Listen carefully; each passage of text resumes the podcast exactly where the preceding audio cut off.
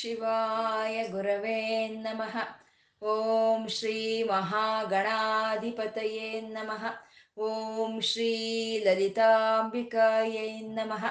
ವಾಗರ್ತಾವಿವ ಸಂಪೃತ್ತ ವಾಗರ್ತ ಪ್ರತಿಪತ್ತಯೇ ಜಗತಃ ಪಿತರೌ ವಂದೇ ಪಾರ್ವತಿ ಪರಮೇಶ್ವರೌ.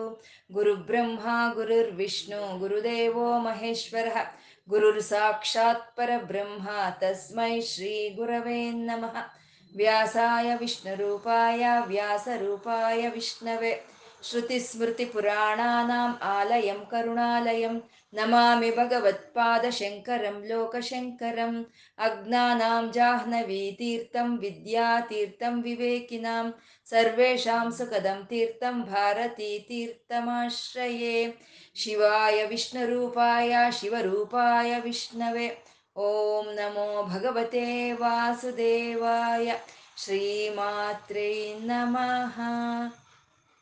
ನಾಮ ರೂಪರಹಿತವಾದ ಚೈತನ್ಯವನ್ನು ವಿಷ್ಣು ಸಹಸ್ರನಾಮದಲ್ಲಿ ನಾವು ನಾರಾಯಣ ಬ್ರಹ್ಮ ಅಂತ ಉಪಾಸನೆ ಮಾಡ್ಕೊಳ್ತಾ ಇದ್ದೀವಿ. ಸಾವಿರ ನಾಮಗಳು ಒಬ್ಬೊಂದೇ, ಸಾವಿರ ರೂಪಗಳು ಒಬ್ಬೊಂದೇ. ಆ ಭಗವಂತನಲ್ಲಿ ಏನು ಗುಣಗಳು ಇವೆಯೋ ಅವನ್ನ ಇಲ್ಲಿ ನಾವು ನಾಮಗಳನ್ನಾಗಿ ಹೇಳ್ಕೊಳ್ತಾ ಇದ್ದೀವಿ. ಭಗವಂತ ವಿಹಾಯ ಸಗತಿ ಅಂತಂದ್ರು. ವಿಹಾಯ ವಿಹಿ ವಿಯತ್ ಅಂದ್ರೆ ಆಕಾಶ. ಆಕಾಶವನ್ನು ಯಾರು ಆಧರಿಸಿಕೊಂಡು ಇದಾರೋ, ಆಕಾಶ ಯಾರನ್ನು ಆಧರಿಸಿಕೊಂಡು ಇದೆಯೋ ಅವನೇ ಶ್ರೀಹರಿ, ಅವನೇ ವಿಹಾಯ ಸಗತಿ ಅಂತಂದ್ರು. ಅಂದ್ರೆ ಆಕಾಶವನ್ನು ಆಧರಿಸಿಕೊಂಡು ಅವನು ಏನ್ ಮಾಡ್ತಾ ಇದ್ದಾನೆ ಅಂದ್ರೆ ಜ್ಯೋತಿ ಅಂತಂದ್ರು. ಆ ಜ್ಯೋತಿ ಸ್ವರೂಪನಾಗಿ ಈ ಗ್ರಹ ನಕ್ಷತ್ರಗಳಿಗೆಲ್ಲ ಪ್ರಕಾಶವನ್ನು ಕೊಡ್ತಾ ಇರುವಂತ ಪರಂಜ್ಯೋತಿ ಸ್ವರೂಪನು, ಆತ್ಮಸ್ವರೂಪನು, ಸ್ವಯಂ ಜ್ಯೋತಿ ಅನ್ನೋವಂಥ ಒಂದು ಜ್ಯೋತಿಯ ಒಂದು ಇದನ್ನು ಹೇಳ್ತಾ ಇರೋ ಅಂಥದ್ದು ವಿಹಾಯ ಸಗತಿರ್ ಜ್ಯೋತಿ ಅಂದರು. ಅದು ಸುರುಚಿಹಿ ಅಂತಿದ್ದಾರೆ. ಅಂದರೆ ಒಳ್ಳೆಯ ಅಭಿರುಚಿ ಇರೋ ಅಂಥ ನಾರಾಯಣ ಪರಬ್ರಹ್ಮನ ಅವನು ಸುರುಚಿ ಅಂದರು. ಸು ಅಂದರೆ ಸಮೃದ್ಧಿಯನ್ನು ಸೂಚಿಸುತ್ತೆ. ಆ ಸಮೃದ್ಧಿಯಾಗಿ ತನ್ನ ಪ್ರಕಾಶವನ್ನು ಕೊಡ್ತಾ ಒಳ್ಳೆಯ ಅಭಿರುಚಿ ಹೊಂದಿದ್ದು ಈ ಸೃಷ್ಟಿಯನ್ನೆಲ್ಲ ಮಾಡಿರೋ ಅಂಥ ಪರಮಾತ್ಮ ಅವನು ಆಕಾಶವನ್ನು ಆಧರಿಸಿಕೊಂಡಿರೋದಾನೆ ವಿಹಾಯ ಸಗತಿ. ಅವನು ಆಧರಿಸಿಕೊಂಡು ಜ್ಯೋತಿಯ ಹಾಗೆ ಅವನ ಆ ಪ್ರಕಾಶವನ್ನು ಎಲ್ಲಕ್ಕೂ ಹಂಚಿಕೊಡ್ತಾ ಇದ್ದಾನೆ. ಒಳ್ಳೆಯ ಅಭಿರುಚಿ ಇದೆ ಅಂತ ಹೇಳ್ತಾ ಹುತಬುಕ್ ಅಂತಂದ್ರು. ಹುತಬುಕ್ ಅಂದರೆ ಎಲ್ಲವನ್ನು ಆಸ್ವಾದನೆ ಮಾಡಿ ಅವನ ಹವಿಸ್ಸು ಅಂತೀವಿ. ಹವಿಸ್ಸು ಅಂದರೆ ಒಂದು ಯಜ್ಞದಲ್ಲಿ ನಾವು ಕೊಡೋ ಅಂಥ ಹವಿಸ್ಸನ್ನು ಆ ಯಜ್ಞೇಶ್ವರನ ಯಾವ ರೀತಿ ಸ್ವೀಕಾರ ಮಾಡ್ತಾನೋ ಹಾಗೆ ಪರಮಾತ್ಮ ಪ್ರತಿಯೊಂದನ್ನು ಸ್ವೀಕಾರ ಮಾಡೋ ಅಂಥ ಪರಮಾತ್ಮ ಹುತಬುಕ್ ಅಂತ ಹೇಳ್ತಾ ವಿಭುಹು ಅಂತಂದ್ರು. ವಿಭುಹು ಅಂದರೆ ಒಬ್ಬನೇ ಆದಂಥ ಪರಬ್ರಹ್ಮ ಸೃಷ್ಟಿಕರ್ತನಾದ ಬ್ರಹ್ಮನಾಗಿ, ಸ್ಥಿತಿಕಾರ್ಯನಾದ ಹರಿಯಾಗಿ, ಲಯಕಾರ್ಯನಾದ ರುದ್ರನಾಗಿ ಅನೇಕ ರೂಪಗಳಲ್ಲಿ ತನ್ನನ್ನು ತಾನು ಪ್ರಕಟಿಸ್ಕೊಳ್ತಾ ಇದ್ದಾನೆ ಅಂತ ವಿಭುಹು ಅಂತ ಹೇಳ್ತಾ ರವಿಹಿ ಅಂತಂದ್ರು. ರವಿಹಿ ಅಂತಂದ್ರೆ ಶಬ್ದವನ್ನ ಉಂಟು ಮಾಡೋ ಅಂಥ ಸೂರ್ಯ ಕಿರಣಗಳ ಶಕ್ತಿಯನ್ನ ರವಿ ಅಂತ ಕರೆಯುವಂಥದ್ದು. ರವಿ ಅಂತಂದ್ರೆ ರಸವನ್ನ ಆಸ್ವಾದನೆ ಮಾಡೋ ಅಂಥ ಶಕ್ತಿಯನ್ನ ರವಿ ಅಂತ ಕರೆದ್ರು. ವಿಲೋಚನ ವಿರೋಚನ ಅಂತ ಹೇಳಿದ್ರೆ ವಿಶಿಷ್ಟ ವಾಗಿ ಎಲ್ಲ ಸೃಷ್ಟಿಯನ್ನು ಮಾಡಿರೋಂಥ ಪರಮಾತ್ಮ ವಿರೋಚನ. ಸೂರ್ಯ ಅವನೇ ಸೂರ್ಯ. ಸೂರ್ಯ ಅಂದ್ರೆ ಐಶ್ವರ್ಯಗಳನ್ನೆಲ್ಲ ಈ ಭೂಮಿ ಮೇಲೆ ಇರೋಂಥ ಪ್ರಾಣಿಗೆ, ಪ್ರಕೃತಿಗೆ ಏನು ಐಶ್ವರ್ಯಗಳು ಬೇಕೋ ಆ ಐಶ್ವರ್ಯಗಳನ್ನೆಲ್ಲ ಕೊಡ್ತಾ ಇರೋಂಥ ಅವನವನು ಸೂರ್ಯನು ಅಂತ ಹೇಳ್ತಾ ಸವಿತಾ. ಸವಿತಾ ಅಂದ್ರೆ ಪ್ರಸವಿಸಿದ್ದಾನೆ ಎಲ್ಲ ಪ್ರಾಣಿಗಳನ್ನ. ಪ್ರತಿಯೊಂದು ಪ್ರಾಣಿಯು ಯಾರ ಗರ್ಭದಿಂದ ಸ್ರವಿಸಿ ಬಂದಿದೆಯೋ ಅವನೇ ಸವಿತಾ ಅಂತ ಹೇಳ್ತಾ ರವಿಲೋಚನ ಅಂತಂದ್ರು. ಸಮಸ್ತವಾದ ಬ್ರಹ್ಮಾಂಡಗಳನ್ನು ತಾನು ಸೃಷ್ಟಿ ಮಾಡಿದ್ದಾನೆ ಅಲ್ವಾ, ಅದನ್ನೆಲ್ಲ ತಾನು ನೋಡ್ಕೊಳ್ಳೋ ಸಲುವಾಗಿ ಸೂರ್ಯನನ್ನೇ ತನ್ನ ನೇತ್ರವನ್ನಾಗಿ ಆಗಿಸ್ಕೊಂಡಿದ್ದಾನೆ ಅಂತ ರವಿಲೋಚನ ಅಂತಂದ್ರು. ಏಕೆಂದರೆ ಪರಮಾತ್ಮ ತಾನು ಸೃಷ್ಟಿ ಮಾಡಿರೋ ಅಂಥ ಒಂದು ಕಳಾಖಂಡ ಈ ಪ್ರಕೃತಿ. ಎಷ್ಟು ವಿಚಿತ್ರವಾಗಿ, ಎಷ್ಟು ಅದ್ಭುತವಾಗಿ ಇದೆ ಅಲ್ವಾ. ಇದು ನೋಡ್ತಾ ಇದ್ರೆ ಆಶ್ಚರ್ಯ ಅನಿಸುತ್ತೆ. ಇಂಥ ಆಶ್ಚರ್ಯಕರವಾದಂಥ ಒಂದು ಕಳಾಖಂಡವನ್ನು ನೋಡ್ಕೋಬೇಕು ತಾನು. ಇವಾಗ ನಾವೇನಾದರೂ ಒಂದು ಮಾಡಿದ್ರೆ, ಒಂದೇನಾದರೂ ಒಂದು ಆರ್ಟ್ ಪೀಸ್ ಅಂತ ಮಾಡಿದ್ರೆ ನಾವು ಪದೇ ಪದೇ ಅದನ್ನ ನೋಡ್ಕೊಳ್ತಾ ಇರ್ತೀವಿ. ಚೆನ್ನಾಗಿ ಒಂದು ರಂಗೋಲಿ ಹಾಕಿದರೆ ಅದನ್ನ ಪದೇ ಪದೇ ನಾವು ನೋಡ್ಕೊಳ್ತಾ ಇರ್ತೀವಿ. ಹಾಗೆ ಪರಮಾತ್ಮ ಅದ್ಭುತವಾದಂಥ ಈ ಕಲಾಕಾಂಡವನ್ನು ಸೃಷ್ಟಿ ಮಾಡಿ ಇದನ್ನು ತಾನು ಪದೇ ಪದೇ ನೋಡ್ಕೊಳ್ಳೋದಕ್ಕೋಸ್ಕರ ಆ ಸೂರ್ಯನನ್ನೇ ನೇತ್ರವನ್ನಾಗಿ ಆಗಿಸ್ಕೊಂಡಿದ್ದಾನೆ ಅಂತ ರವಿಲೋಚನ ಅಂತ ಹೇಳ್ತಾ ಅವನು ಅನಂತಹ ಅಂತಂದ್ರೆ ಈ ಪೂರ್ತಿ ನಾಮ, ಈ ಶ್ಲೋಕ ಪೂರ್ತಿ ಅಲ್ಲಿ ಪರಬ್ರಹ್ಮನ, ಸೂರ್ಯನಿಗೆ ಕಾರಣವಾದಂಥ ಪರಬ್ರಹ್ಮನಿಗೆ ಹೇಳ್ತಾ ಇದ್ರೆ, ಸೂರ್ಯ ಆದಿತ್ಯನಿಗೂ ಹೇಳ್ತಾ ಇದೆ, ಅದೇ ನಾಮಗಳು ನಮ್ಮ ಆತ್ಮಕ್ಕೂ ಆಗುತ್ತೆ. ಪರಬ್ರಹ್ಮನು ಯಾವ ರೀತಿ ಆಕಾಶವನ್ನು ಆಧರಿಸಿಕೊಂಡು ಆ ಜ್ಯೋತಿಯ ಹೇಗೆ ಪ್ರಕಾಶವನ್ನು ಕೊಡ್ತಾ ಒಳ್ಳೆಯ ಅಭಿರುಚಿಯನ್ನು ಹೊಂದಿದ್ದು ಆ ಎಲ್ಲವನ್ನು ತಾನೇ ಸ್ವೀಕಾರ ಮಾಡ್ತಾ ವಿಶಿಷ್ಟವಾಗಿ ಎಲ್ಲವನ್ನು ಸೃಷ್ಟಿ ಮಾಡಿ ಇದಾನೋ ಅದ್ ಅದೇ ಪರಬ್ರಹ್ಮನ ಒಂದು ಲಕ್ಷಣಗಳು ಪ್ರತ್ಯಕ್ಷ ದೇವರು ಅಂತ ನಾವು ಹೇಳ್ಕೊಳ್ಳುವಂಥ ಸೂರ್ಯ ಭಗವಂತನಲ್ಲಿ ಈ ಲಕ್ಷಣಗಳು ಇರುವಂತಹದ್ದು. ಸೂರ್ಯನು ಆಕಾಶವನ್ನು ಆಧರಿಸಿಕೊಂಡಿದ್ದಾನೆ, ಆ ಸೂರ್ಯನ ಆಕಾಶವನ್ನು ಆಧರಿಸಿಕೊಂಡು ಅಲ್ಲಿ ಜ್ಯೋತಿಯ ಹಾಗೆ ಪ್ರಕಾಶವನ್ನು ಕೊಡ್ತಾ ಇದ್ದಾನೆ. ಆ ಪ್ರಕಾ ಜ್ಯೋತಿಯ ಹಾಗೆ ಪ್ರಕಾಶವನ್ನು ಕೊಡ್ತಾ ಇರುವಂತಹ ಸೂರ್ಯನ ಒಂದು ರುಚಿ ಅನ್ನೋದು, ಅಭಿರುಚಿ ಅನ್ನೋದು ಅತ್ಯಂತ ಮಂಗಳವನ್ನು ಉಂಟು ಮಾಡೋದು ಅಂತ ಸುರುಚಿಹಿ ಅಂತ ಹೇಳ್ತಾ ಹುತಬುಕ್ ಅಂದ್ರು. ಅಂದ್ರೆ ಎಲ್ಲ ತಾನು ಕೊಟ್ಟಿರೋದನ್ನೆಲ್ಲ ತಾನೇ ಆವಿರಿಯಾಗಿ ತಗೊಳ್ಳೋ ಅಂತ ಸೂರ್ಯನು ಹುತಬುಕ್ ಅಂತ ಹೇಳ್ತಾ ವಿಭುಹು, ಅವನು ಅನೇಕವಾದ ಕಿರಣಗಳು, ಒಂದೊಂದು ಕಿರಣ ಒಂದೊಂದು ಶಕ್ತಿಯನ್ನು ಹೊಂದಿರುತ್ತೆ ಅಂತ ವಿಭುಹು ಅಂತ ಹೇಳ್ತೆ. ಅವನೇ ರವಿಹಿ, ರಸವನ್ನು ಆಸ್ವಾದನೆ ಮಾಡೋ ಅಂತ ರವಿಹಿ. ವಿರೋಚನಃ, ಅನೇಕ ವಿಧವಾಗಿ ತನ್ನನ್ನು ತಾನು ಆ ಕಿರಣಗಳ ರೂಪದಲ್ಲಿ ಪ್ರಕ ಪ್ರಕಟಿಸ್ಕೊಳ್ತಾ ಎಲ್ಲ ಐಶ್ವರ್ಯನ ಐಶ್ವರ್ಯಗಳನ್ನು ಕೊಟ್ಟಿರುವಂಥ ಅವನು ಸೂರ್ಯನು ಅಂತ ಎಲ್ಲ ಈ ಪ್ರಕೃತಿ ಪ್ರಾಣಿಗಳನ್ನೆಲ್ಲ ಕಾಪಾಡ್ತಾ ಇರೋವಂಥ ಅವನು ಸವಿತಿ ಸವಿತ ರವಿಲೋಚನ ಅಂತಂದ್ರು. ಇದೇ ನಮ್ಮ ಆತ್ಮಕ್ಕೂ ಅನ್ವಯವಾಗುವಂಥ ಒಂದು ಶ್ಲೋಕ. ನಮ್ಮ ಆಕಾಶ ಚಿದಾಕಾಶ, ಹೃದಯಾಕಾಶವನ್ನೇ, ಸೂಕ್ಷ್ಮವಾದ ಹೃದಯಾಕಾಶವನ್ನೇ ಆಧರಿಸಿಕೊಂಡಿರುವಂಥ ಆತ್ಮ ಇದು ಜ್ಯೋತಿ ಆಗಿ ಈ ಶರೀರಕ್ಕೆಲ್ಲ ಇದು ಪ್ರಕಾಶವನ್ನು ಹಂಚ್ತಾ ಇದೆ. ಆತ್ಮದ ಒಂದು ಅಭಿರುಚಿ ಯಾವಾಗಲೂ ಸುರುಚಿಹಿನೇ, ಅದು ಎಲ್ಲ ಒಳ್ಳೆಯದನ್ನು ಈ ಆತ್ಮಕ್ಕೆ, ಆತ್ಮ ಅನ್ನೋದು ಶರೀರಕ್ಕೆ ಯಾವತ್ತಿದ್ರೂ ಒಳ್ಳೆಯದನ್ನು ಮಾಡೋ ಅಂಥದ್ದು ಅಂತ ಹುತಬುಕ್. ನಮ್ಮ ಈ ಶರೀರಕ್ಕೆ ಆಗುವಂಥ ಅನುಭವಗಳನ್ನೆಲ್ಲ ಯಾರು ಭುಜಿಸ್ತಾರೆ? ಆತ್ಮವೇ ಅನುಭವಿಸುತ್ತೆ ಅಂತ ಅವನು ಹುತಬುಕ್ ಅಂತ ಹೇಳ್ತಾ ವಿಭುಹು, ಅನೇಕವಾಗಿ ಮನಸ್ಸು, ಬುದ್ಧಿ, ಅಹಂಕಾರ, ಚಿತ್ತ, ಇಂದ್ರಿಯಗಳು ಅನ್ನೋ ಅನೇಕವಾದ ರೂಪಗಳಲ್ಲಿ ವ್ಯಕ್ತವಾಗಿರುವಂಥ ಆತ್ಮವೇ ವಿಭುಹು ಅಂತ. ಅದೇ ರವಿಹಿ, ಅದೇ ನಮ್ಮಲ್ಲಿರುವಂಥ ಒಂದು ರಸವನ್ನು ಆಸ್ವಾದನೆ ಮಾಡೋ ಅಂಥ ರವಿಹಿ ಸೂರ್ಯ. ನಮ್ಮಲ್ಲಿ ಇರುವಂಥ ಈ ಇಂದ್ರಿಯಗಳಾಗ್ಬೋದು, ನಮ್ಮ ಒಂದು ಅಂತಃಕರಣ, ಬುದ್ಧಿ ಎಲ್ಲವನ್ನಕ್ಕೂ ಜನ್ಮವನ್ನು ಕೊಟ್ಟಿರೋ ಅಂಥ ಆ ಆತ್ಮವೇ ಅದೇ ಸವಿತಾ. ಅದನ್ನ ಆತ್ಮದಿಂದನೇ ಶರೀರ ಅನ್ನೋದು ಇವತ್ತು ಇರೋ ಅಂಥದ್ದು ಅಂತ.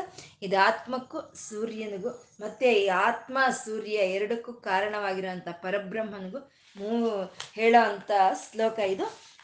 ಅನಂತಹ ಅಂತಂದ್ರು, ಸೂರ್ಯ ಅನಂತನು, ಅವನು ಇಂಥದೇ ಕಾಲದಲ್ಲಿ ಇರ್ತಾನೆ ಅಥವಾ ಇಂಥದೇ ದೇಶದಲ್ಲಿ ಇರ್ತಾನೆ ಅಥವಾ ಈ ವಸ್ತುವಿನ ಹಾಗೆ ಇರ್ತಾನೆ ಅಂತ ಹೇಳಕ್ಕಾಗಲ್ಲ. ಅಂದ್ರೆ ದೇಶ ಕಾಲ ವಸ್ತು ಪರಿಮಿತಿ ಇಲ್ದಲೇ ಇರುವಂತ ಪರಮಾತ್ಮ ಪರಬ್ರಹ್ಮನವನು ಅನಂತಹ ಅಂತ ಹೇಳ್ತಾ ಇಲ್ಲಿ ಮತ್ತೆ ಹುತಬುಕ್ ಅನ್ನೋದು ಮತ್ತೆ ತಂದ್ರು.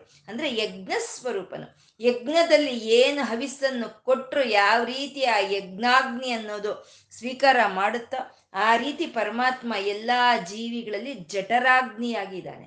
ಎಲ್ಲ ಜೀವಿಗಳಲ್ಲಿ ಜಠರಾಗ್ನಿಯಾಗಿ ಇರ್ತಾ ಎಲ್ಲ ಜೀವಿಗಳು ಸ್ವೀಕಾರ ಮಾಡುವಂಥ ಆಹಾರವನ್ನು ಪಚನ ಮಾಡ್ತಾ ಇರುವಂಥ ಜಠರಾಗ್ನಿ ಸ್ವರೂಪನೇ ಹುತಬುಕ್ ಅಂತ ಭೋಕ್ತಾ.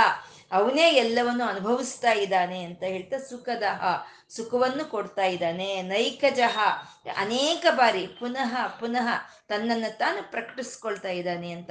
ಈ ಆತ್ಮ ಸೂರ್ಯನಾದ್ರೂ ಸರಿ, ಬೆಳಗ್ಗೆ ಉದಯವಾಗುತ್ತೆ ಮತ್ತೆ ಅಸ್ತಮಾನವಾಗುತ್ತೆ, ಮತ್ತೆ ಉದಯ ಮತ್ತೆ ಅಸ್ತಮಾನ. ಅದೇ ರೀತಿಯಲ್ಲಿ ನಮ್ಮ ಆತ್ಮ ಈ ಶರೀರದಲ್ಲಿ ಇರುವಂಥ ಆತ್ಮ, ಈ ಶರೀರ ಹೋದರೆ ಮತ್ತೆ ಇನ್ನೊಂದು ಶರೀರದಲ್ಲಿ ಇದು ಹೇಳುತ್ತೆ. ಅಂದರೆ ಮತ್ತೆ ಮತ್ತೆ ಆಗುವಂಥದ್ದನ್ನೇ ನೈಕಜ ಅಂತ ಹೇಳಿದ್ರು. ಅಗ್ರಜಃ, ಎಲ್ಲದಕ್ಕೂ ಪೂರ್ವದಲ್ಲೇ ಇದ್ದಂಥ ಪರಬ್ರಹ್ಮನವನು ಅಗ್ರಜ. ಅನಿರ್ವಿಣ್ಣ ಅಂದರೆ ಅವನಿಗೆ ಒಂದು ದುಃಖ ಆಗ್ಬೋದು, ಆವೇದನೆ ಆಗ್ಬೋದು, ಪಶ್ಚಾತ್ತಾಪ ಅನ್ನೋದು ಇವು ಯಾವುದು ಇಲ್ದಲೇ ಇರುವಂಥ ಪರಬ್ರಹ್ಮನು ಅನಿರ್ವಿಣ್ಣನು. ನಾನು ಹೀಗೆ ಮಾಡಬಾರ್ದಿತ್ತು, ನಾನು ಹೀಗಿರಬಾರ್ದಿತ್ತು, ನಾನು ಹಾಗಿರ್ಬೇಕಾಗಿತ್ತು ಅನ್ನೋ ಒಂದು ಗೊಂದಲಗಳಾಗ್ಲಿ ವೇದನೆ ಆಗ್ಲಿ ಇಲ್ದಲೇ ಇರುವಂತ ಸಚ್ಚಿತ್ ಆನಂದದ ಸ್ವರೂಪನಾದಂಥ ಶ್ರೀಹರಿ ಅವನು ಅನಿರ್ವಿಣ್ಣ ಅಂತ. ಸದಾಮರ್ಷಿ ಅಂತಂದ್ರು. ಸದಾಮರ್ಷಿ ಅಂತ ಹೇಳೋದ್ರಲ್ಲಿ ಎಲ್ಲವನ್ನು ಸಹಿಸ್ಕೊಳ್ತಾ ಇದ್ದಾನೆ ಭಗವಂತ, ಎಲ್ಲವನ್ನು ಸಹಿಸ್ಕೊಳ್ತಾ ಇದ್ದಾನೆ. ಈ ಸಹಿಸ್ಕೊಳ್ಳೋದು ಕ್ಷಮಾಗುಣವನ್ನು ತೋರಿಸ್ತಾ ಇದೆ. ನಾವು ನಾವು ಬೆಳಗ್ಗೆ ಎದ್ದಾಗಿಂದ ಸಂಜೆವರೆಗೂ ನಾವು ಎಷ್ಟು ತಪ್ಪುಗಳು ಮಾಡ್ತೀವೋ ತುಂಬಾ ತಪ್ಪುಗಳು ನಮಗೆ ತಿಳಿದೋ ತಿಳಿದಲ್ಲೇನೋ ನಾವು ತಪ್ಪು ಮಾಡ್ತೀವಿ, ಅಥವಾ ನಮಗೆ ವಿಧಿ ಇಲ್ದಲೇನೋ ನಾವು ತಪ್ಪುಗಳು ಮಾಡ್ತಾ ಇರ್ತೀವಿ. ನಾವು ಮಾಡೋ ಅಂಥ ಪ್ರತಿಯೊಂದು ತಪ್ಪಿಗೂ ಪರಮಾತ್ಮ ಶಿಕ್ಷೆ ಕೊಡ್ತಾ ಇಲ್ಲ. ನಾವು ಮಾಡೋ ಅಂಥ ತಪ್ಪುಗಳನ್ನೆಲ್ಲ ಕ್ಷಮಿಸ್ಕೊಂಡು ಹೋಗ್ತಾ ಇರೋವಂಥ ಪರಮಾತ್ಮ ಸದಾ ಮರ್ಷಿ ಲೋಕಾಧಿಷ್ಠಾನಃ. ಈ ಸೌರ ಕುಟುಂಬಕ್ಕೆ ಸೂರ್ಯನು ಯಾವ ರೀತಿ ಅಧಿಷ್ಠಾನವಾಗಿದ್ದಾನೋ, ಈ ಶರೀರಕ್ಕೆ ಆತ್ಮ ಯಾವ ರೀತಿ ಅಧಿಷ್ಠಾನವಾಗಿದೆಯೋ ಹಾಗೆ ಪರಮಾತ್ಮ ಸರ್ವ ವಿಧವಾದ ಲೋಕಗಳಿಗೂ ಹದಿನಾಲ್ಕು ಭುವನಗಳಿಗೂ ಅಧಿಷ್ಠವಾನಾಗಿರುವಂಥ ಪರಮಾತ್ಮ ಲೋಕಾಧಿಷ್ಠಾನ ಅಂತ ಅದ್ಭುತ ಅಂದರು. ಅದ್ಭುತನು, ಅವನೇ ಆಶ್ಚರ್ಯನು. ಅವನ ಸೃಷ್ಟಿಯನ್ನು ನಾವು ಒಂದು ಸಲ ಪರೀಕ್ಷೆ ಮಾಡಿ ನೋಡಿದ್ರೆ ಅದೆಂಥ ಆಶ್ಚರ್ಯ ಅಂತ ಅನಿಸುತ್ತೆ, ಅದನ್ನ ಎಂಥ ಒಂದು ಅದ್ಭುತ ಅಂತ ಅನಿಸುತ್ತೆ. ಯಾವುದಾದ್ರೆ ನಮಗೆ ಅದು ಗೋ ಗೋಚರವಾಗಲ್ಲ, ಅದೇ ಅದ್ಭುತ, ಅದೇ ಆಶ್ಚರ್ಯ ಅಂತ ಹೇಳ್ತಾ ಇನ್ನು ಮುಂದಿನ ಶ್ಲೋಕ ತೊಂಬತ್ತಾರನೆಯ ಶ್ಲೋಕ. ಸನಾ ಸನಾತನತಮಃ ಕಪಿಲಃ ಕಪಿರವ್ಯಯಃ ಸ್ವಸ್ತಿದಃ ಸ್ವಸ್ತಿ ಕೃತ್ ಸ್ವಸ್ತಿ ಸ್ವಸ್ತಿ ಬುಕ್ ಸ್ವಸ್ತಿ ದಕ್ಷಿಣಃ ಅಂತ ಹತ್ತು ನಾಮಗಳಿಂದ ಇರೋವಂಥ ಶ್ಲೋಕ ಇದು. ಸನಾತ್ ಅಂತಿದ್ದಾರೆ. ಅಂದರೆ ಇದು ನಮಗೆ ತಿಳಿದಿದೆ, ಧರ್ಮರಾಯನು ಭೀಷ್ಮಾಚಾರ್ಯರನ್ನು ಕೇಳ್ತಾ ಇದ್ದಾನೆ, ಯಾವ ಒಂದು ದೇವರನ್ನ ನಾನು ಸ್ತುತಿಸ್ಬೇಕು ಅಂತ ಧರ್ಮರಾಯನು ಭೀಷ್ಮಾಚಾರ್ಯರಿಗೆ ಕೇಳಿದ ಪ್ರಶ್ನೆಗೆ ಕಿಮೇಕಂ ದೈವತಂ ಲೋಕೆ ಅಂತ ಧರ್ಮರಾಯನು ಕೇಳಿದ ಪ್ರಶ್ನೆಗಳಿಗಾಗಿ ಈ ಉತ್ತರಗಳು ಬರ್ತಾ ಇರುವಂತಹದ್ದು. ಮತ್ತೆ ತೊಂಬತ್ತ ಆರನೇ ಶ್ಲೋಕಕ್ಕೆ ಬಂದಿದ್ದೀವಿ ನಾವು, ಅಂದರೆ ತುದಿಗೆ ಬರ್ತಾ ಇದ್ದೀವಿ. ಹಾಗಾಗಿ ಇಲ್ಲಿವರೆಗೂ ಹೇಳಿದಂಥ ತತ್ವಗಳನ್ನ ಮತ್ತೆ ಭೀಷ್ಮಾಚಾರ್ಯರು ಮತ್ತೆ ಪದೇ ಪದೇ ಅದೇ ತತ್ವಗಳನ್ನ ಹೇಳ್ತಾ ಇದ್ದಾರೆ. ಯಾಕೆಂದ್ರೆ ಆ ತತ್ವಗಳು ನಮಗೆ ಚೆನ್ನಾಗಿ ಒಳಕ್ಕೆ ಹೋಗ್ಬೇಕು ಅಂತ ಹೇಳ್ತಾ ಅವರು ಮತ್ತೆ ಮತ್ತೆ ಆ ಪ ತತ್ವಗಳನ್ನ ಹೇಳ್ಕೊಂಡು ಬರ್ತಾ ಇದ್ದಾರೆ. ಒಂದು ಗಿಡವನ್ನು ನಾವು ನೆಟ್ರೆ, ಕೇಳಿಸ್ತಾ ಇದೆಯಾ?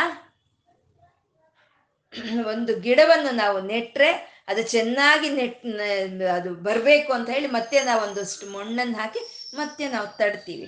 ಮನೆಗೆ ಒಂದು ಬೀಗ ಅಂತ ಹಾಕಿದ್ರೆ, ಲಾಕ್ ಮಾಡಿದ್ರೆ ಮತ್ತೆ ಇನ್ನೊಂದ್ಸಲಿ ಎಳೆದು ನೋಡ್ತೀವಿ ಬೀಗ ಚೆನ್ನಾಗಿ ಹಾಕಿದ ಹಾಕಿದೀವ ಇಲ್ವಾ ಅಂತ.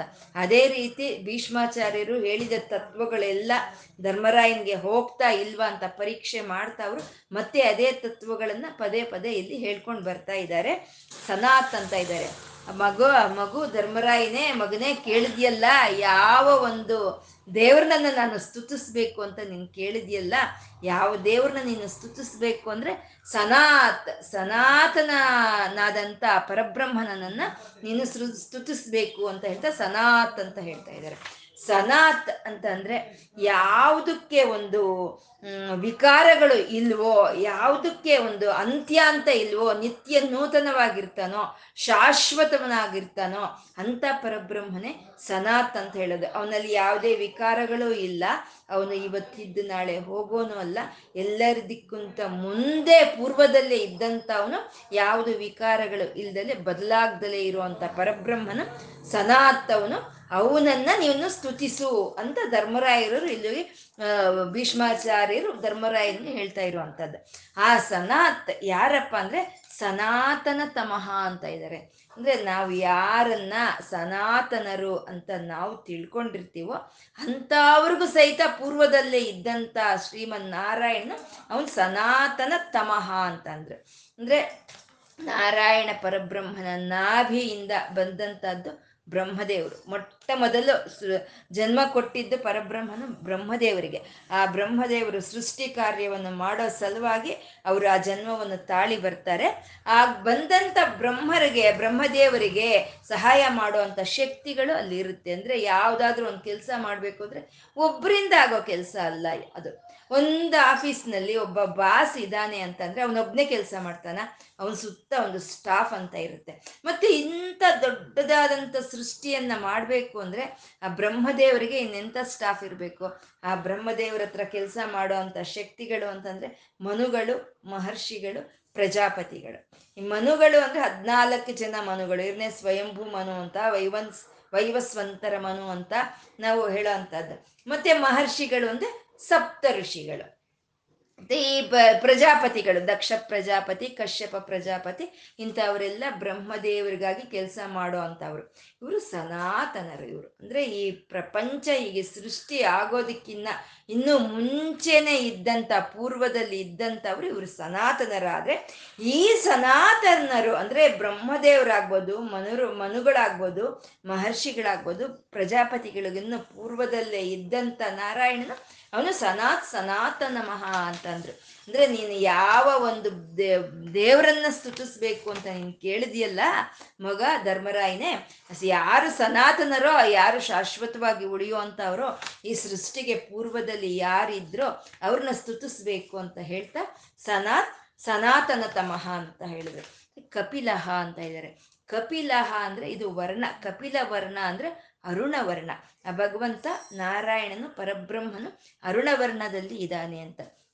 ಈ ಅರುಣವರ್ಣ ಅನ್ನೋದು ಶಕ್ತಿಯನ್ನ ಸಂಕೇತ ಮಾಡೋ ಅಂಥದ್ದು. ಇವಾಗ ಉದಯ ಉದಯ ಕಾಲದಲ್ಲಿ ಸೂರ್ಯನ ಕಿರಣಗಳು ಹೇಗಿರುತ್ತೆ, ಅರುಣವರ್ಣದಲ್ಲಿ ಇರೋ ಅಂಥದ್ದು. ಹೀಗೆ ಎಲ್ಲ ಯಾವುದಕ್ಕೆ ಒಂದು ಶಕ್ತಿ ಇರೋದು ಅರುಣವರ್ಣದಲ್ಲಿ ಇರುತ್ತೆ. ಶಕ್ತಿಯ ಸಂಕೇತ ಅಂದರೆ ಅರುಣವರ್ಣ. ಅದಕ್ಕೆ ರಕ್ತ ಅನ್ನೋದು ಅತ್ಯಂತ ಶಕ್ತಿಯುತವಾಗಿರುವಂಥದ್ದು. ಅದಕ್ಕೆ ರಕ್ತ ಅನ್ನೋದು ಕೆಂಪು ವರ್ಣದಲ್ಲಿರುತ್ತೆ. ಹಾಗೆ ಅತ್ಯಂತ ಶಕ್ತಿ ಇರುವಂಥ ಪರಮಾತ್ಮ ನಾರಾಯಣ ಬ್ರಹ್ಮನು ಅವನು ಕಪಿಲಹ, ಅವನು ಅರುಣವರ್ಣದಲ್ಲಿ ಇದ್ದಾನೆ ಅಂತ ಹೇಳ್ತಾ ಕಪಿಹಿ ಅಂತಂದ್ರು. ಕಪಿಹಿ ಅಂತಂದ್ರೆ ಖ ಅಂತಂದ್ರೆ ಖಂ ಅಂದ್ರೆ ನೀರು ಅಂತ, ನೀರು ಅಂದ್ರೆ ರಸ ಅಂತ. ಈ ಭೂಮಿ ಮೇಲೆ ಇರೋ ಅಂತ ಅಂತರ್ಗತವಾದ ಜ ನೀರನ್ನೆಲ್ಲ ತಾನು ಸ್ವೀಕಾರ ಮಾಡ್ತಾ ಪಾನವನ್ನಾಗಿ ತಗೊಳ್ತಾ ಇರುವಂಥ ನಾರಾಯಣನು ಅವನು ಕಪಿಹಿ ಅಂತ ಅಂದ್ರು. ಕಪಿಹಿ ಅಂತ ಹೇಳ್ತಾ ಅವ್ಯಯ ಅಪ್ ಅಪ್ಯಯ ಅಂತ ಇದ್ದಾರೆ. ಅಪ್ಯಯ ಅಂತಂದ್ರೆ ಎಲ್ಲವನ್ನು ತಗೊಳ್ಳೋ ಅಂಥದ್ದು. ತಾನು ಸೃಷ್ಟಿ ಮಾಡಿದ್ದಾನೆ, ಸೃಷ್ಟಿ ಮಾಡಿರುವಂಥ ಈ ಪ್ರಪಂಚವನ್ನೆಲ್ಲ ತಾನು ತನ್ನ ಒಳಕ್ಕೆ ಲಯ ಕಾರ್ಯದಲ್ಲಿ ತಗೊಳ್ತಾನೆ ಅಂತ ಅಪ್ಯಯ ಅಂತಂದ್ರು. ಈ ಅಪ್ಯಯ ಆದಂಥ ನಾರಾಯಣ ಪರಬ್ರಹ್ಮನು ತನ್ನ ಭಕ್ತರು ತನ್ನನ್ನು ಆಧರಿಸಿಕೊಂಡು ನಿರಂತರ ತನ್ನ ಧ್ಯಾನದಲ್ಲಿ ತನ್ನ ಒಂದು ಜಪದಲ್ಲಿ ಕಾಲ ಕಳೆಯೋ ಅಂತ ಅವ್ರನ್ನ ತಾನು ಸ್ವೀಕಾರ ಮಾಡೋ ಅಂಥ ನಾರಾಯಣನು ಅವನು ಅಪ್ಯಯ ಅಂತ ಹೇಳ್ತಾ ಅವನು ಸ್ವಸ್ತಿದ ಅಂತಂದ್ರು. ಅವನು ಸ್ವಸ್ತಿದ ಅಂದರೆ ಮಂಗಳವನ್ನು ಉಂಟು ಮಾಡ್ತಾನೆ, ಮಂಗಳವನ್ನು ಉಂಟು ಮಾಡೋ ಅಂತ ಅವನು ಸ್ವಸ್ತಿದ ಅಂತ. ಅಂದರೆ ಮಂಗಳ ಅಂದರೆ ಈ ಜೀವನೋಪಾಯಕ್ಕೆ ಒಂದು ಆಧಾರವಾಗಿರೋ ಅಂಥ ಒಂದು ನಮ್ಮ ಒಂದು ವೃತ್ತಿ, ಜೀವನೋಪಾಯವೇ ಈ ನಾವು ಬದುಕೋಕ್ಕೆ ಬೇಕಾಗಿರುವಂಥ ಒಂದು ಜೀವನೋಪಾಯವೇ ಒಂದು ಸ್ವಸ್ಥ ಅಂತ ಹೇಳುವಂಥದ್ದು. ಜೀವನೋಪಾಯಕ್ಕೆ ಬೇಕಾಗಿರುವಂಥ ಸಾಧನೆಯೇ ಸ್ವಸ್ಥ ಅಂತ ಹೇಳೋದು. ಮತ್ತೆ ತತ್ವಪರವಾಗಿ ತಗೊಂಡ್ರೆ ಜ್ಞಾನ ಸಾಧನೆಯೇ ಸ್ವಸ್ತಿ ಅಂತ. ನಾವು ಜ್ಞಾನದ ಕಡೆ ಪ್ರಯಾಣ ಮಾಡೋದೇ ಮಂಗಳಕರ. ನಮ್ಮ ಒಂದು ಜೀವನಕ್ಕಾಗಿ ಬೇಕಾಗಿರುವಂಥ ಅನ್ನವನ್ನು ನಾವು ಸಂಪಾದನೆ ಮಾಡಿಕೊಳ್ಳೋ ಅಂಥದ್ದೇ ಮಂಗಳಕರ. ಅಂಥ ಮಂಗಳಕರವನ್ನು ಕೊಡೋ ಅಂಥ ಪರಮಾತ್ಮ ಅವನು ಸ್ವಸ್ತಿದ ಅಂತ. ಅಂದರೆ ನಮ್ಮ ಜೀವನಕ್ಕೆ ಬೇಕಾಗಿರುವಂಥ ಸಾಧನೆ, ನಮ್ಮ ಜ್ಞಾನಕ್ಕೆ ಮುಕ್ತಿಗೆ ಬೇಕಾಗಿರುವಂಥ ಸಾಧನೆಯನ್ನು ಕೊಡೋ ಅಂತ ಅವನು ಸ್ವಸ್ತಿದ ಅಂತ ಹೇಳ್ತಾ ಸ್ವಸ್ತಿಕೃತ್ ಅಂತಂದ್ರು.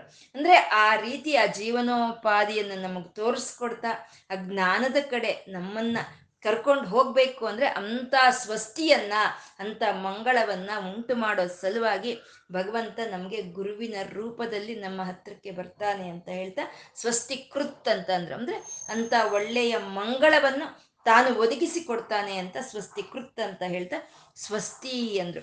ಅವನೇ ಸ್ವಸ್ತಿ ಅಂದರೆ ಮಂಗಳ ಸ್ವರೂಪನು, ಅವನೇ ಮಂಗಳ ಸ್ವರೂಪ. ನಾರಾಯಣನ ಮಂಗಳ ಅಲ್ಲ, ಮಂಗಳವೇ ಒಂದು ಆಕಾರವನ್ನು ಪಡ್ಕೊಂಡ್ರೆ ಅದೇ ನಾರಾಯಣ ಪರಬ್ರಹ್ಮ ಅಂತ ಹೇಳೋದು. ಸರ್ವಮಂಗಳ ಮಾಂಗಲ್ಯ ಶಿವೆ ಸರ್ವಾರ್ಥ ಸಾಧಕ್ಕೆ. ಸಮಸ್ತವೂ ಮಂಗಳವೇ. ತನ್ನ ಅವನ ಆಕಾರವಾಗಬಹುದು, ಅವನ ಧ್ಯಾನವಾಗ್ಬೋದು, ಅವನ ರೂಪವಾಗ್ಬೋದು, ಅವನ ತತ್ವಗಳಾಗ್ಬೋದು, ಅವನು ಭಕ್ತರ ಮೇಲೆ ಸುರಿಸೋ ಅಂಥ ಒಂದು ಕರುಣಾ ರಸವಾಗ್ಬೋದು, ಎಲ್ಲವೂ ಮಂಗಳಕರವೇ ಅಂತ ಸ್ವಸ್ತಿ ಅಂತ ಹೇಳಿದ್ರು. ಆ ಸ್ವಸ್ತಿ, ಆ ಮಂಗಳವನ್ನು ಉಂಟು ಮಾಡೋ ಅಂಥ ಮಂಗಳ ಸ್ವ ಆಕಾರವನ್ನು ಪಡ್ಕೊಂಡಿರೋ ಅಂಥ ನಾರಾಯಣ ಬ್ರಹ್ಮನು ಅವನು ಸ್ವಸ್ತಿ ಭುಕ್ ಅಂತ ಹೇಳ್ತಾ ಇದ್ದಾರೆ. ಅಂದರೆ ಆ ಮಂಗಳವನ್ನು ತಾನು ಸ್ವೀಕಾರ ಮಾಡ್ತಾನೆ ಅಂತ.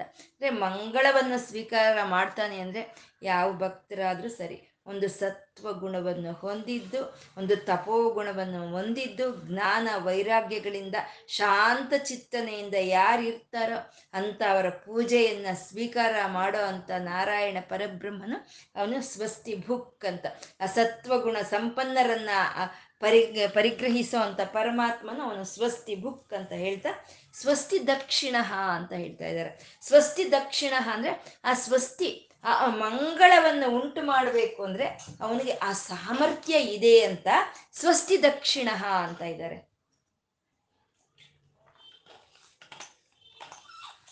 ಅಂದರೆ ಇವಾಗ ನಾವು ಒಂದು ಶುಭ ಕಾಮನೆಗಳು ಹೇಳ್ತೀವಿ, ಒಳ್ಳೇದಾಗಲಿ ಅಂತ ಹೇಳ್ತೀವಿ, ಎಲ್ಲ ಜನಕ್ಕೂ ಸರ್ವೇ ಜನ ಸುಖಿನೋ ಭವಂತು ಅಂತ ಹೇಳ್ತೀವಿ, ಸಮಸ್ತ ಸನ್ಮಂಗಳಾನಿ ಭವಂತು ಅಂತ ಹೇಳ್ತೀವಿ. ನಾವು ವಿಶ್ ಮಾಡ್ತೀವಿ ಅಷ್ಟೇ, ನಾವು ನಾವೆಲ್ಲರಿಗೂ ಒಳ್ಳೇದಾಗಲಿ ಅಂತ ನಾವು ನಾವು ಬಯಸ್ಬೋದು.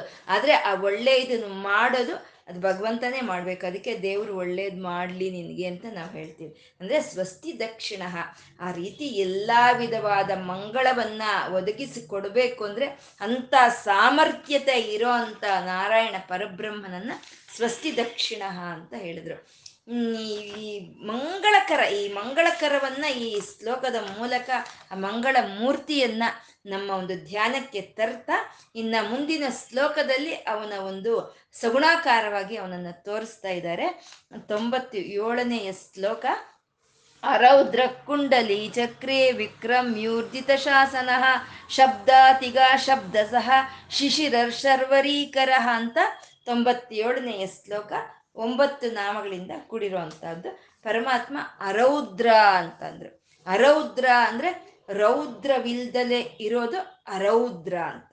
ರೌದ್ರ ಅಂದರೆ ಈ ಒಂದು ಭಯ ಕ್ರೋಧಗಳು, ಇವೇ ರೌದ್ರ ಅಂತ ಹೇಳೋದು. ಭಯ ಕ್ರೋಧಗಳು ಅನ್ನೋದು ಭಗವಂತನಲ್ಲಿ ಅಸಂಭವವಾಗಿರುವಂಥದ್ದು. ಯಾವ ಭಯವಾಗಲಿ ಯಾವುದು ಕ್ರೋಧವಾಗಲಿ ಆ ಭಗವಂತನಲ್ಲಿ ಇಲ್ಲ. ಯಾವುದೇ ವಿಕಾರಗಳು ಯಾರಲ್ಲಿ ಇಲ್ವೋ ಅವನೇ ನಾರಾಯಣ ಪರಬ್ರಹ್ಮ ಅಂತ ಹೇಳ್ತಾ ಅವನಲ್ಲಿರೋ ಆ ಗುಣವನ್ನು ಅರೌದ್ರ ಅಂತ ಇಲ್ಲಿ ಸ್ತುತಿಸ್ತಾ ಇದ್ದಾರೆ. ಅರೌದ್ರ ಆ ಅರೌದ್ರನಾದಂಥ ಭಗವಂತ ಅವನ ಕುಂಡಲಿನಿ ಕುಂಡಲಿ ಅಂತ ಹೇಳ್ತಾ ಇದ್ದಾರೆ. ಅರೌದ್ರ ಕುಂಡಲಿ ಅಂತ ಹೇಳಿದ್ರು. ಕುಂಡಲಿ ಅಂತ ಹೇಳೋದ್ರಲ್ಲಿ ಆದಿ ಅಂತ್ಯಗಳು ಇಲ್ಲ ಅಂತ ಹೇಳ್ತಾ ಇರೋವಂಥದ್ದು. ಕುಂಡಲಿ ಅಂದರೆ ಸರ್ಪ, ಸುತ್ತುಕೊಂಡು ಕೂತಿರುವಂಥ ಒಂದು ಸರ್ಪವನ್ನು ಕುಂಡಲಿ ಅಂತ ಹೇಳ್ತೀವಿ ನಾವು.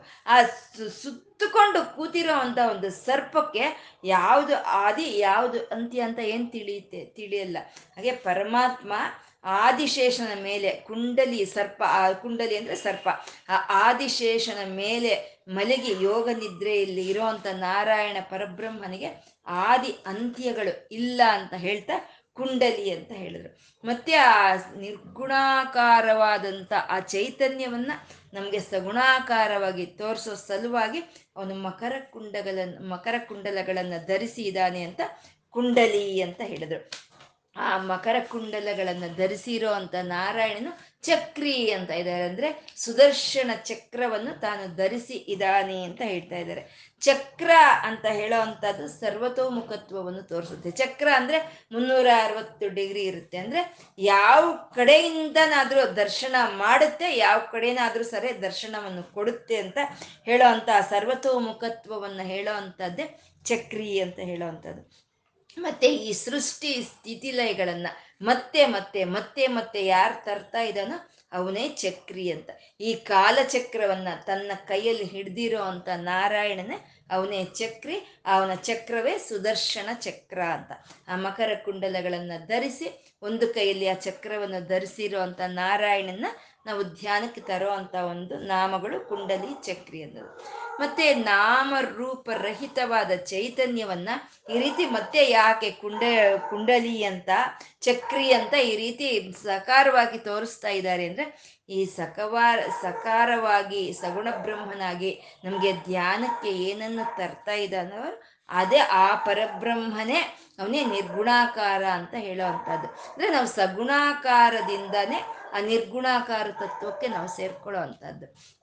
ಅಂದರೆ ಇವಾಗ ಯಾವುದಾದ್ರೂ ಒಂದು ಪ್ರಾಬ್ಲಮ್ ಒಂದು ಮಾಡಬೇಕು ಅಂತಂದರೆ ಆ ಪ್ರಾಬ್ಲಮ್ಗೆ ಸೊಲ್ಯೂಷನ್ ಬರಬೇಕು ಅಂದರೆ ನಾವೇನು ಮಾಡ್ತಿದ್ವಿ? ಲೆಟ್ ಇಟ್ ಬಿ ಎಕ್ಸ್ ಅಂತ ಹೇಳ್ತಿದ್ವಿ. ಎಕ್ಸ್ ಅಂತ ಅದು ಎಕ್ಸ್ ಅಂದರೆ ಅಲ್ಲ, ಎಕ್ಸ್ ಅಂತ ನಾವು ಅಂದ್ಕೊಳ್ತಾ ಇದ್ವಿ. ಆ ಎಕ್ಸ್ ಅಂತ ಅಂದ್ಕೊಂಡು ನಾವು ಅದರ ಒಂದು ಸೊಲ್ಯೂಷನ್ನ ಕಂಡಿಡ್ಕೊಳ್ತಾ ಇದ್ವಿ. ಹಾಗೆ ನಾವು ಕುಂಡಲಗಳನ್ನು ಧರಿಸಿ, ಮಕರ ಕುಂಡಗಳನ್ನು ಧರಿಸಿ, ಆ ಚಕ್ರವನ್ನು ಧರಿಸಿರುವಂಥ ಪರಮಾತ್ಮನೇ ಪರಬ್ರಹ್ಮ ಅಂತ ನಾವು ತಿಳ್ಕೊಂಡು ಆ ಪರಬ್ರಹ್ಮನ ಕಡೆ ಪ್ರಯಾಣ ಮಾಡೋ ಅಂಥ ಒಂದು ಹಾದಿಯನ್ನು ತೋರಿಸುವಂಥದ್ದೇ ಕುಂಡಲಿ ಚಕ್ರಿ ಅಂತ ಹೇಳಿದ್ರು. ಆ ಚಕ್ರವನ್ನು ಯಾಕೆ ಹಿಡ್ದಿದ್ದಾನೆ ಅಂದರೆ ಶತ್ರುಗಳಿಂದ ಆ ಭಕ್ತರನ್ನು, ಪ್ರಾಣಿಗಳನ್ನು, ಈ ಪ್ರಕೃತಿಯನ್ನು ಕಾಪಾಡೋ ಸಲುವಾಗಿ ಆ ಸುದರ್ಶನ ಚಕ್ರವನ್ನು ಧರಿಸಿದ್ದಾನೆ ಅಂತ ಹೇಳ್ತಾ, ಆ ಚಕ್ರ ಧರಿಸಿರೋವಂಥ ಪರಮಾತ್ಮ ವಿಕ್ರಮಿ ಅಂತ ಅವನ ವಿಕ್ರಮವನ್ನು, ಅವನ ಪರಾಕ್ರಮವನ್ನು ತೋರಿಸ್ಕೊಳ್ತಾ ಇರೋವಂಥದ್ದು ವಿಕ್ರಮಿ ಅನ್ನೋದು. ಕ್ರಮಿಸಿದ್ದಾನೆ ಅವನು ಅಂದರೆ ಎಲ್ಲ ಕಡೆ ವಿಸ್ತಾರವಾಗಿ ವ್ಯಾಪಿಸ್ಕೊಂಡಿದ್ದಾನೆ ಅಂತ ಹೇಳ್ತಾ ವಿಕ್ರಮಿ ಅಂತ ಹೇಳ್ತಾ ಊರ್ಜಿತ ಶಾಸನ ಅಂತಂದ್ರು. ಅಂದರೆ ಯಾರು ಈ ಸೃಷ್ಟಿಗಾಗಿ, ಈ ಪ್ರಾಣಿಗಳಿಗಾಗಿ ಒಂದು ಶಾಸನವನ್ನು ಇಟ್ಟಿದ್ದಾನೆ, ಆ ಶಾಸನ ಊರ್ಜಿತವಾಗ್ತಾ ಇದೆ ಅಂದರೆ ಆ ಶಾಸನವನ್ನು ಬಿಟ್ಟು ಯಾವ ಪ್ರಾಣಿ ಆಗ್ಬೋದು, ಯಾವ ಪ್ರಕೃತಿ ಆಗ್ಬೋದು, ಅದನ್ನ ಮೀರಿ ಹೋಗೋಕ್ಕೆ ಆಗದೇ ರೀತಿಯಲ್ಲಿ ತಾನು ನೋಡ್ಕೊಳ್ತಾ ಇದ್ದಾನೆ ಅಂತ ಹೇಳ್ತಾ ಊರ್ಜಿತ ಶಾಸನ ಅಂದ್ರೆ ಚಂಡ ಶಾಸನ ಅಂತ ಹೇಳ್ತೀವಿ ಇದನ್ನೇ. ತಾನಿಟ್ಟಿರೋ ಅಂಥ ಒಂದು ಶಾಸನವನ್ನು ಯಾವತ್ತೂ ಈ ಪ್ರಕೃತಿ ತಪ್ಪಿ ಹೋಗೋಕ್ಕಾಗಲ್ಲ. ನೀರು ಯಾವತ್ತಿದ್ರೂ ಹರಿದೇ ಹೋಗಬೇಕು, ಆ ನೀರು ಹರಿಯೋ ನೀರು ಯಾವತ್ತಿದ್ರೂ ಮೇಲಿಂದ ಕೆಳಕ್ಕೆ ಬರಬೇಕು. ಅದು ಇವತ್ತೇನೋ ಭಗವಂತ ಯಾವತ್ತೋ ಹೇಳ್ದ ನೀನು ಕೆ ಮೇಲಿಂದ ಕೆಳಕ್ಕೆ ಬರಬೇಕು ಅಂತ, ಇವತ್ತು ನಾನು ತಪ್ಪೋಣ ಅಂತ ಅದು ಕೆಳಗಿಂದ ಮೇಲೆ ಹೋಗೋದಕ್ಕೆ ಸಾಧ್ಯನೇ ಇಲ್ಲ. ಆ ರೀತಿ ಪ್ರತಿಯೊಂದಕ್ಕೂ ಒಂದೊಂದು ಶಾಸನವನ್ನು ಇಟ್ಟಿರೋವಂಥ ಪರಮಾತ್ಮನ ಶಾಸನ ಊರ್ಜಿತ ಶಾಸನ ಅಂದರೆ ಅವೇ ಸತ್ಯ ಧರ್ಮಗಳು ಅಂತ ಹೇಳಿದ್ರು. ಆ ಸತ್ಯ ಧರ್ಮಗಳನ್ನು ಇಟ್ಟಿರೋವಂಥ ಪರಮಾತ್ಮನನ್ನ ಊರ್ಜಿತ ಶಾಸನ ಅಂತ ಹೇಳ್ತಾ ಶಬ್ದಾತಿಗ ಅಂತ ಇದ್ದಾರೆ. ಶಬ್ದ ಅತಿಗ ಅಂದರೆ ಶಬ್ದಕ್ಕೆ ಅತೀತವಾಗಿದ್ದಾನೆ ಪರಮಾತ್ಮ ಅಂತಂದರೆ ಇದೇ ಮನೋವಾಚಾಮ ಗೋಚರ. ಅಂದರೆ ಭಗವಂತ ಹಾಕ್ಕೊಂಡಿರ್ಬೋದು, ಮಕರ ಕುಂಡಲಗಳನ್ನು ಹಾಕ್ಕೊಂಡಿರ್ಬೋದು, ಸುದರ್ಶನ ಚಕ್ರವನ್ನು ಧರಿಸಿ ಇರ್ಬೋದು, ಆದರೆ ಭಗವಂತ ಹೀಗೆ ಇದ್ದಾನೆ ಅಂತ ನಮ್ಮ ಮನಸ್ಸಿಗೂ ಅದು ತಿಳಿಯಲ್ಲ. ನಮ್ಮ ಮನಸ್ಸಿಗೆ ತಿಳಿದ್ರೂ ಅದನ್ನ ನಾವು ಮಾತಲ್ಲಿ ಹೇಳಕ್ಕೆ ಸಾಧ್ಯ ಇಲ್ಲ. ಮಾತು ಅಂದರೆ ಶಬ್ದ, ಅಂದರೆ ಆ ಶಬ್ದಕ್ಕೂ ಅತೀತವಾಗಿ ಇರೋವಂಥ ಪರಮಾತ್ಮ ಅವನು ಶಬ್ದಾತಿಗ ಅಂತ ಹೇಳ್ತಾ ಇದ್ದಾರೆ. ಶಬ್ದ ಅನ್ನೋದು ಅಂದರೆ ಮಾತು ಅನ್ನೋದು ಏನು ಹೇಳುತ್ತೆ? ಒಂದು ಜಾತಿಯನ್ನು ಹೇಳುತ್ತೆ, ಒಂದು ಗುಣಗಳನ್ನು ಹೇಳುತ್ತೆ, ಒಂದು ತತ್ವಗಳನ್ನು ಹೇಳುತ್ತೆ.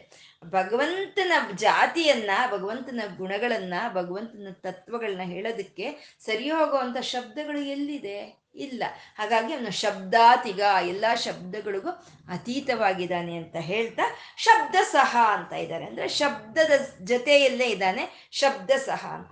ಅಂದರೆ ಆ ಪರಬ್ರಹ್ಮನ ಒಂದು ಮನಸ್ಸಿಗೆ ನಮಗೆ ತಂದುಕೊಡೋ ಅಂಥದ್ದು, ಪರಬ್ರಹ್ಮನ ತತ್ವಗಳನ್ನು ನಮ್ಮ ಒಂದು ಬುದ್ಧಿಗೆ ತಂದುಕೊಡೋ ಅಂಥವು ವೇದಗಳು. ವೇದಗಳು ಅಂದರೆ ಶಬ್ದಗಳು.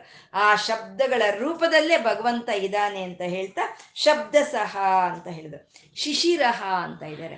ಶಿಶಿರಹ ಅಂದರೆ ಆಹ್ಲಾದವನ್ನು ತಂದುಕೊಡೋನು ಶಿಶಿರಹ. ಅಂದರೆ ಚಂದ್ರನನ್ನು ಹೇಳ್ತಾ ಇರುವಂಥ ನಾಮ ಶಿಶಿರ ಅಂತ. ಅಂದರೆ ಇಲ್ಲಿವರೆಗೂ ನಮಗೆ ರವಿ ವಿಲೋಚನ ಸೂರ್ಯ ಅಂತ ನಮಗೆ ಸೂರ್ಯನ ಬಗ್ಗೆ ಹೇಳ್ಕೊಂಡು ಬಂದರು. ಅಂದರೆ ಆ ಸೂರ್ಯನಲ್ಲಿ ಇರೋ ಅಂಥ ವಿಭೂತಿ ವಿಷ್ಣು ವಿಭೂತಿನೇ ಅಂತ ಹೇಳ್ತಾ ಇವಾಗ ಶಿಶಿರ ಅಂದರು. ಅಂದರೆ ಸೂರ್ಯನೇ ಅಲ್ಲ, ಚಂದ್ರನು ಅವನೇ ಅಂತ ಹೇಳ್ತಾ ಶಿಶಿರ ಅಂತ ಅಂದರು. ಶಿಶಿರ ಅಂತಂದರೆ ನಮ್ಮ ತಾಪತ್ರಯಗಳನ್ನು ಯಾರು ಅಣಗಿಸಿ ನಮಗೆ ಶಾಂತವನ್ನು ತಂದು ಕೊಡ್ತಾ ಇದ್ದಾನ ಆ ಪರಬ್ರಹ್ಮನೇ ಶಿಶಿರ ಅಂತ.